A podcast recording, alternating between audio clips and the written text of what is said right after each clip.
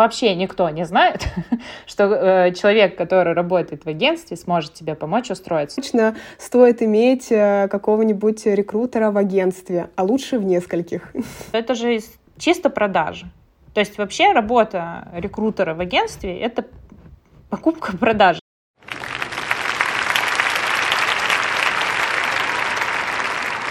Всем привет! Это подкаст «Поиск работы – это тоже работа». И, в общем-то, с вами сегодня две ведущие. Сюрприз-сюрприз. А еще больше сюрприз. Нас еще и одинаково зовут. Несложно запомнить, ведь этот подкаст ведут две Леры. Одна Лера — это э, консультант рекрутингового агентства. Вот, а вторая Лера — консультант карьерный. Вот, поэтому, собственно, мы еще, возможно, надеемся подключить третью Леру, которая HR внутри компании. Вот, но пока мы справимся своими силами, и мы на самом деле наш э, подкаст открываем суперинтересной темой, и хотим мы поговорить с вами о том вообще, в принципе, что такое рекрутинговые агентства, почему их вообще не нужно бояться, и есть ли плюсы, и какие они, работы с ними. Потому что бытует такое мнение, что рекрутинговые агентства — это ребята, которые как-то странно нанимают, они, скорее всего, нанимают массово, непонятно на кого, непонятно, нужно ли к ним идти, странные какие-то, в общем, ребята. Вот. А Лера, работая внутри такого агентства, готова с этим поспорить и рассказать все-таки, поделиться тем, что же реально там происходит и почему не нужно бояться, когда вам пишет э, да, рекрутер, у которого в должности написано, что он из агентства. Давай, Лера, жги. Отлично, да, это правда, действительно встречаешься периодически с неохотой кандидатов взаимодействовать с тобой, потому что ты представитель рекрутингового агентства. А, и действительно это связывают с массовым подбором, хотя на самом деле, да, есть агентства, которые специализируются там на executive search, это прям супер-супер топ э, позиции, да, и, ну, позиции линейного уровня, и middle плюс senior вот.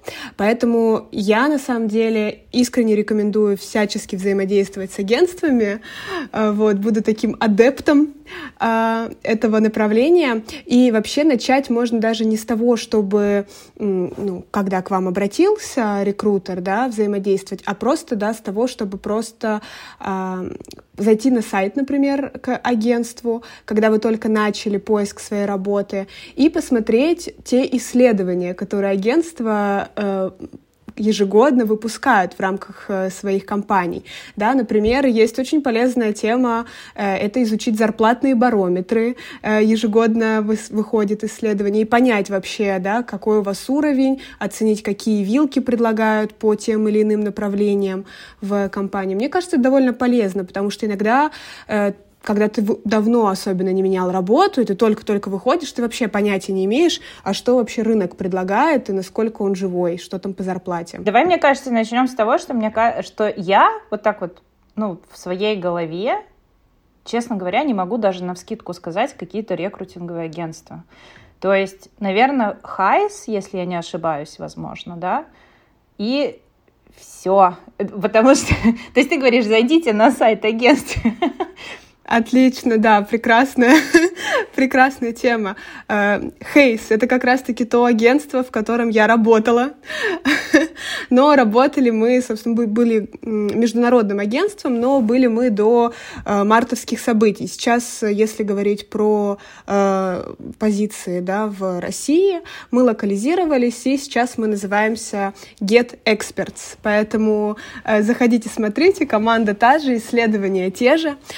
А, а, вот, помимо, безусловно, да, Get Experts, есть ряд других э, агентств, да, это, если говорить про крупнейшие, это Анкор, это Антал, да, наверняка слышали Manpower, Kelly Services, например. А, в общем, все эти ребята, кто-то из них остался на рынке, да, кто-то ушел. А, вот здесь, э, к сожалению, точно не подскажу, но э, исследования, особенно на международного уровня, если вы смотрите, да, э, позиции с релокацией, вы можете вот изучать. Слушай, супер. Мне было интересно, вот вакансии, которые у вас, их такие же вакансии можно где-то еще найти? Или вы получаете какой-то вот эксклюзивный э, контракт, да, на эксклюзивную вакансию? Если не через вас, то никак больше. Ну, может быть, только через совсем каких-то своих внутренних ребят. Такое иногда бывает э, вообще обычно, да, когда обращается к агентству. Когда какой-то сложный поиск, э, искали долго сами, не могли найти, обращаются за экспертизой агентства. А, вот. Э, часто бывает так, что агентство работает в параллели, то есть, например, одну и ту же вакансию ведет, допустим, и Анкор, и Антал, и Get Experts. Такое тоже бывает.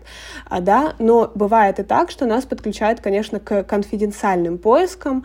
А, это обычно на топ-уровне, да, и middle plus где, ну, например, руководство планирует менять топ-менеджмент, да, и не хотят об этом, чтобы узнали люди вокруг, да, тогда подключают, конечно, нас э, и на конфиденциальных условиях, то есть по-другому вы никак не можете выйти на эту позицию. Или если компания очень маленькая, у них, например, нету внутреннего HR, э, и тогда они тоже обращаются к агентству для того, чтобы закрыть эту потребность. И тоже вы тогда нигде эту позицию не найдете почему тебе кажется, что есть какое-то вот это вот предубеждение? То есть, наверное, со своей стороны я могу сказать, что у меня какое-то время было сформировано предубеждение, правда, реально, то есть э, к тому, что как будто бы это какая-то э, неликвидная история, что сейчас вот с тобой поговорят, твое резюме возьмут. Во-первых, это увеличивает время поиска, да, потому что там пока вы придете в компанию, покажете и так далее.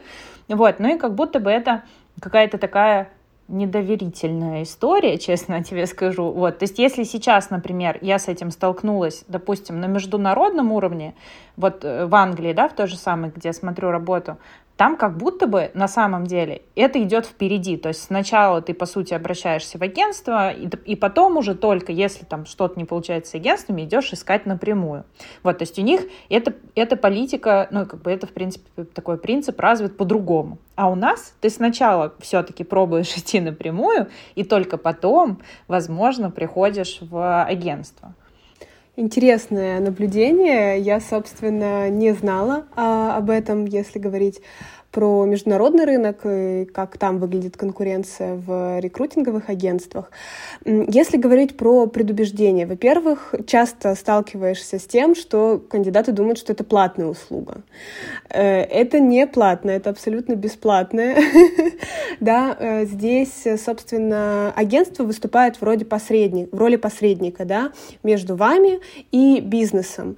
Э, почему, собственно, стоит идти и да, удлинять этот путь условно, как кажется на первый взгляд э, кандидатам. Ну, во-первых, потому что мы заинтересованы в том, чтобы кандидат устроился на работу, поскольку да, только при трудоустройстве агентство получает гонорар.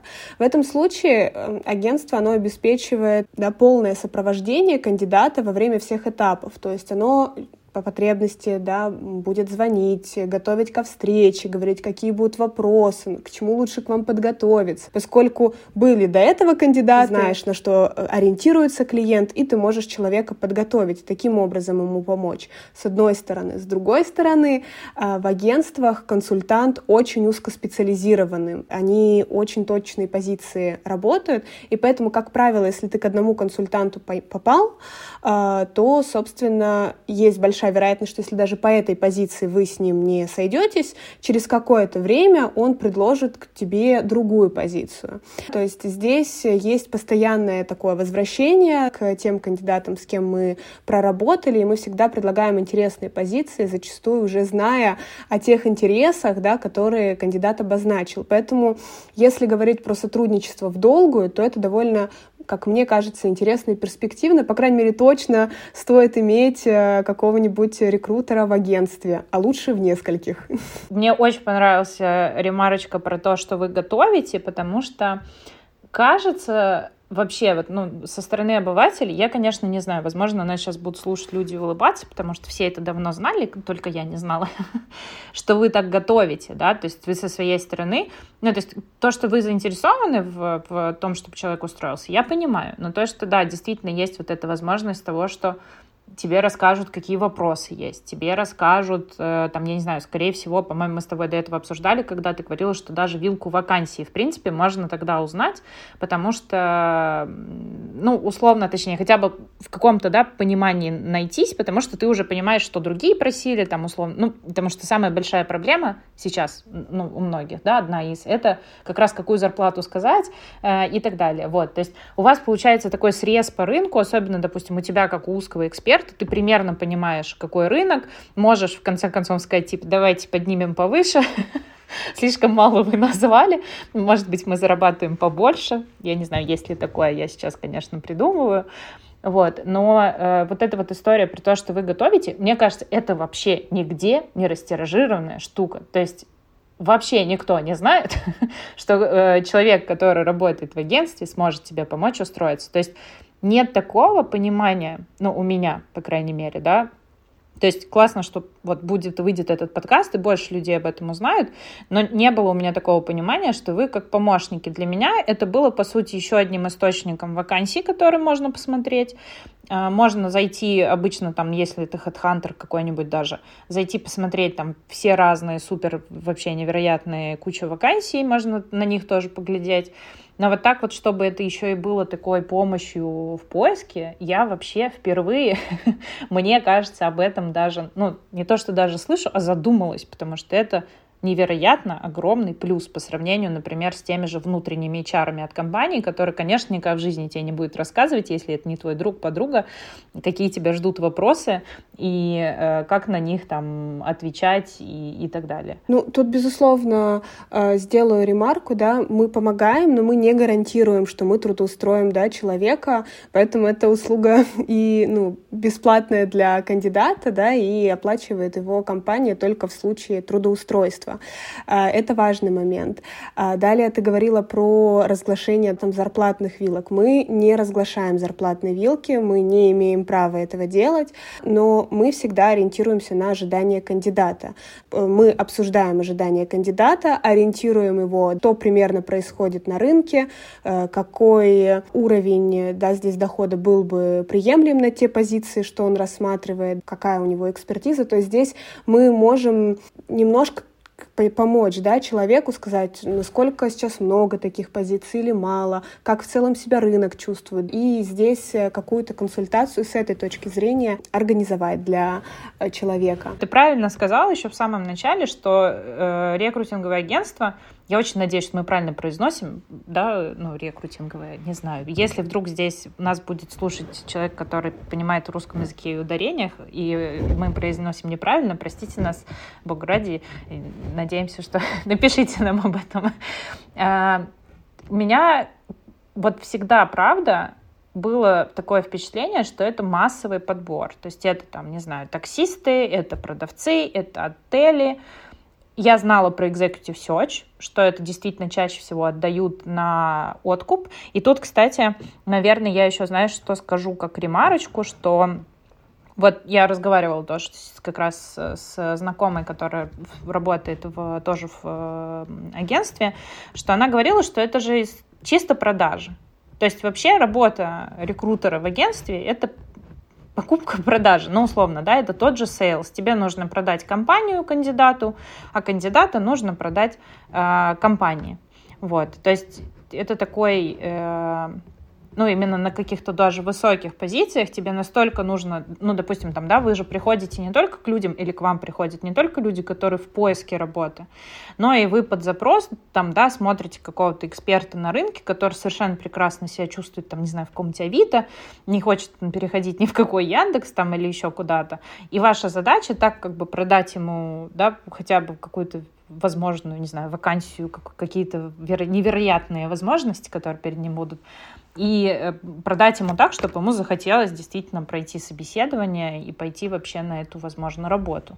Вот. То есть у меня такое было впечатление, что это либо это массовый подбор, либо это супер executive search, где вы вот рыщете э, в, в этом темном лесу в поисках экспертов, которым особо даже переходить не надо никуда, они просто сидят э, на своих рабочих местах, а вы приходите и заставляете его сменить работу.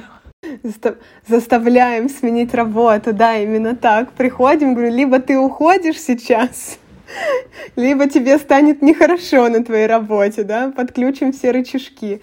Uh, ну, собственно, да, это правда по поводу массового подбора. Действительно много агентств, э, которые занимаются массовкой, uh, да, но Помимо этого есть позиции, да, которые мы ведем и топ-уровня, и middle уровня, и, конечно же, есть и executive search.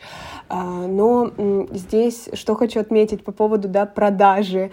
Я бы на самом деле так это не назвала. Мы, конечно, работаем с разными источниками подбора, и LinkedIn, и на конференциях ищем, какие там кандидаты выходили, пытаемся их потом найти, если какой-то сложный поиск. И это может быть и поиск по нашей внутренней базе, поскольку мы ее копим, а, и по Headhunter, которую мы тоже, безусловно, используем. Вот. Здесь я бы сказала, что мы не столько нацелены, на самом деле, на продажу там, кандидата компании, а компании, кон, компанию кандидату. На самом деле мы здесь больше нацелены на выстраивание таких партнерских отношений и с компанией, и с кандидатом.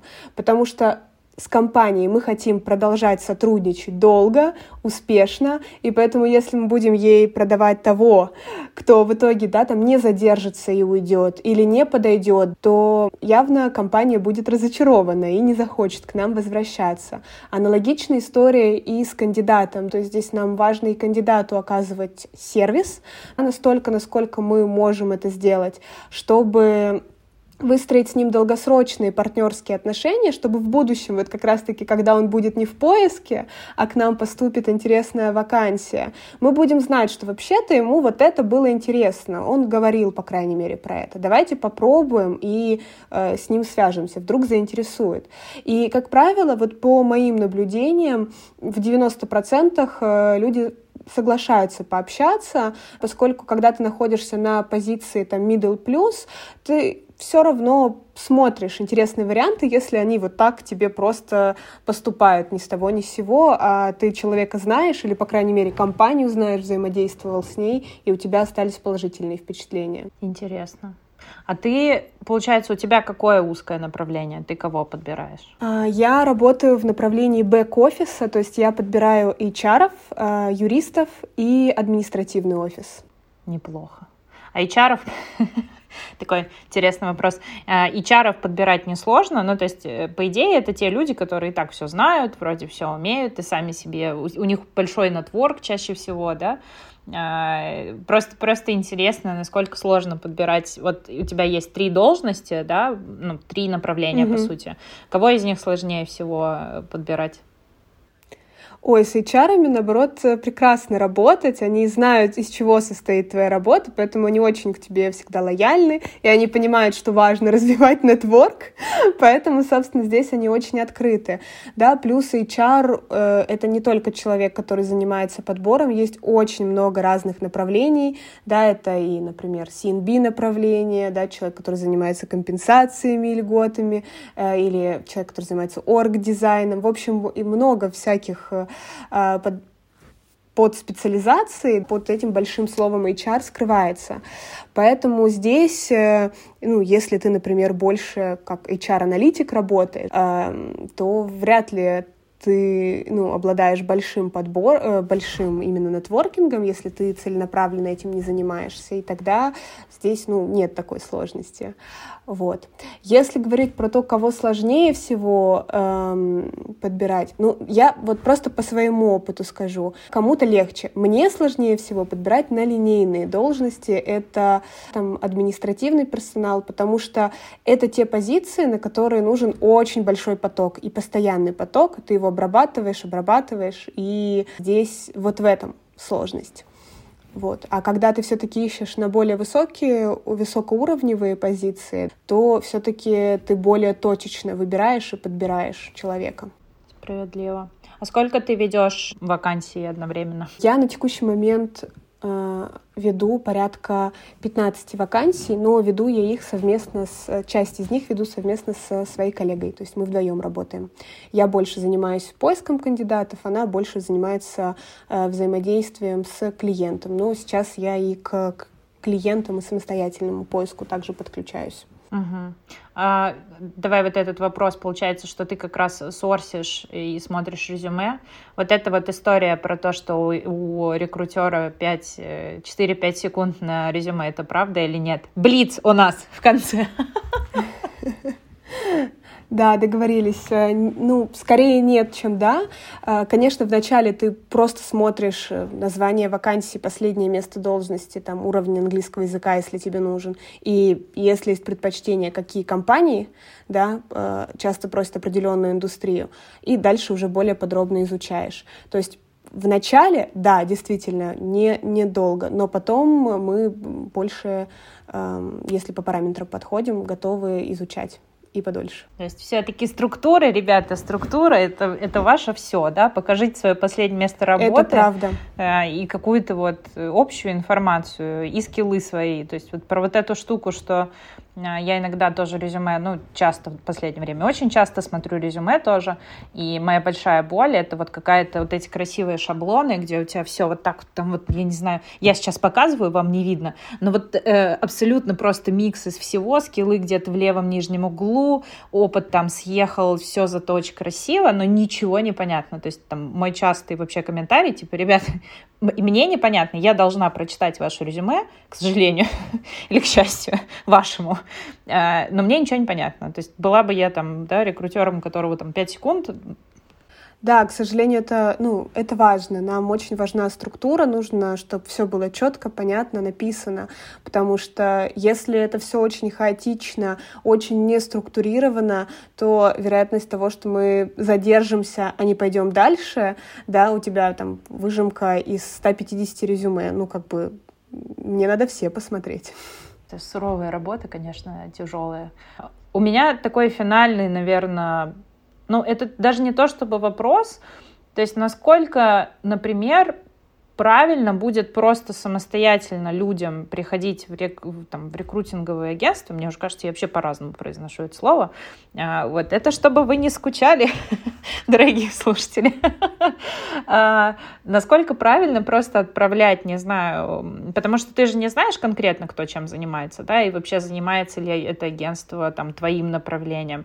Насколько, в принципе, логично и правильно просто отправить свое резюме с каким-то сопроводительным письмом, а, условно в агентство, да, не дожидаясь, пока к тебе придут, потому что, например, если к HR корпоративным так люди делают, да, они приходят сами самостоятельно, и это, наверное, один из плюсов, когда ты корпоративный HR, к тебе куча людей стучится.